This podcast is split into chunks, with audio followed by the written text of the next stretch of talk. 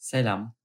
Öncelikle böyle bir podcast neden yaptığım hakkında hiçbir fikrim yok. Aslında Spotify'a nasıl podcast yükleniyor onu bile bilmiyorum. Ama insanlar Malatyalıların ortak özelliği şarkısını bile Spotify'a podcast olarak yükleyebildiğine göre sanırım ben de bir şekilde yükleyebilirim.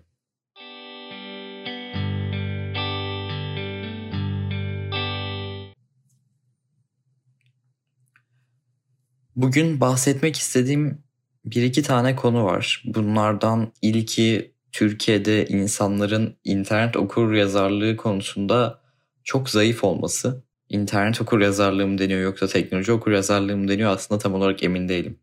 Neyse siz anladınız beni.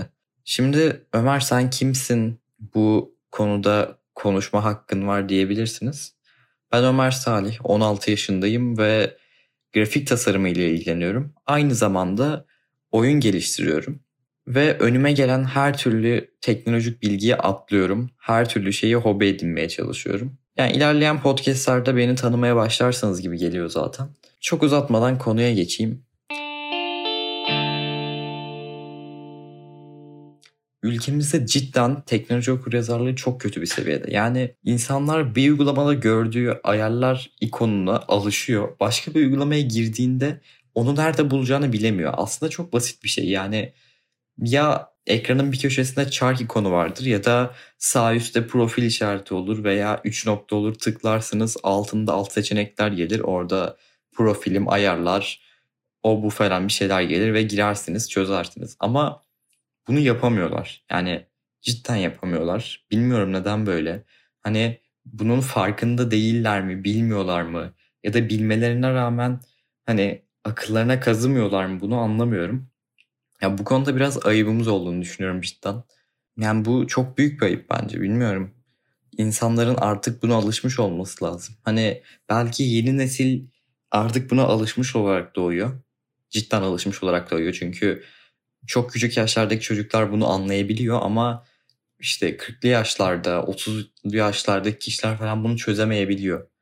Hani 30'lu yaşlarda çözemeyen insanlar var cidden ve bu bana aşırı komik geliyor yani 30 yaşına gelmişsin artık bunu anlamış olman gerekiyor. Hadi 40 yaşında olan kişiler belki internetin ilk doğuşunu görmemiş olabilir.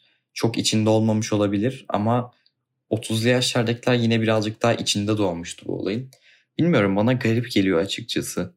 16 yaşında biri olarak 30 yaşlarında 40 yaşlarındaki insanlara laf etmem ne kadar doğru bilmiyorum ama grafik tasarımı işiyle de uğraştığım için bu açıdan böyle gelen müşteriler falan da oluyor. Yani ben sağ üstte profil ikonunu yerleştiriyorum. Adam bana diyor şuraya koy buraya koy. Çok saçma sapan tasarım kurallarına uymayan şeyleri söylüyorlar. Ya bazen sinir oluyorum öyle anlarda. Cidden işi bırakıp gitme, gidesim geliyor ama ben bir işi tamamlamadan bırakmayı sevmiyorum. Tamamen sonuna kadar getirmek istiyorum. Benim kişiliğimde böyle yapacak bir şey yok.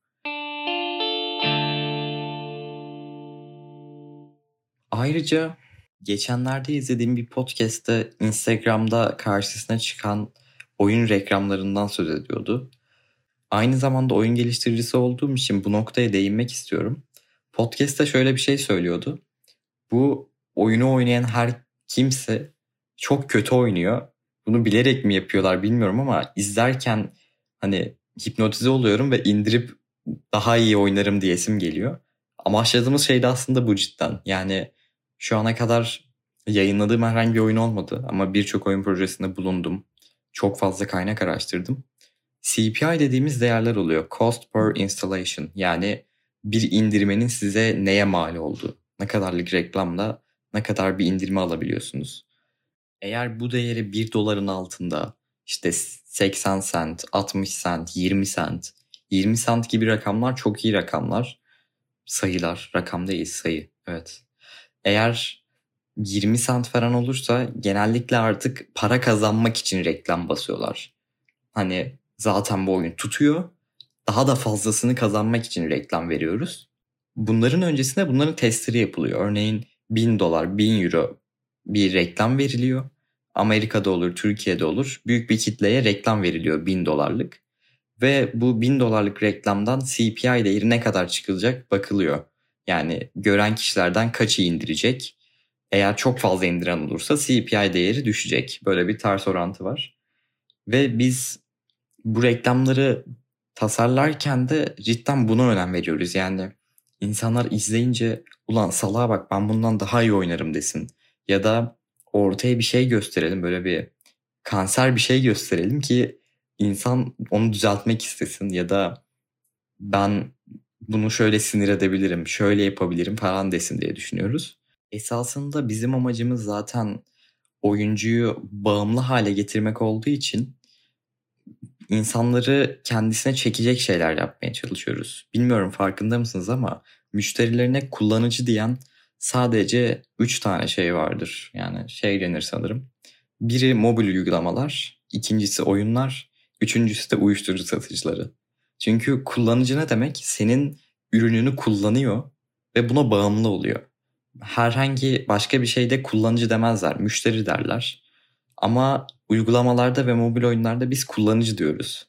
Çünkü biz oyunu oynayan kişinin, uygulamayı kullanan kişinin buna bağımlı olmasını istiyoruz. Aynı şekilde uyuşturucu satıcıları da. Yani olay böyle işliyor. Yapacak bir şey yok. Bizim gelir kaynağımız burası. İnsanları bağımlı yapmamız gerekiyor. Bunun içinde işte game loop'lar dediğimiz olaylar var. Oyunun ana tekrar etme mekaniği ne olacak? Adam neden oyunu daha fazla oynasın?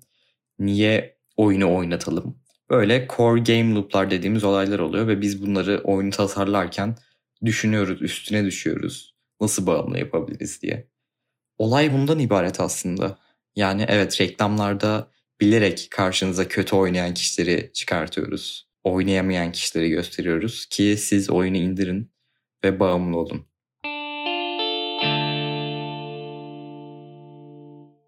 Evet, podcast'in sonuna geldik sanırım. Bundan sonra podcast'lere devam eder miyim bilmiyorum ama ben bu bölümü kaydederken gayet eğlendim. Bilmiyorum siz dinlerken eğlendiniz mi ya da keyif aldınız mı? Şu an bu son kısmı elimden geleni yapıyorumdan çalacağım ama ben de söylemek istiyorum. Su içmeyi unutmayın.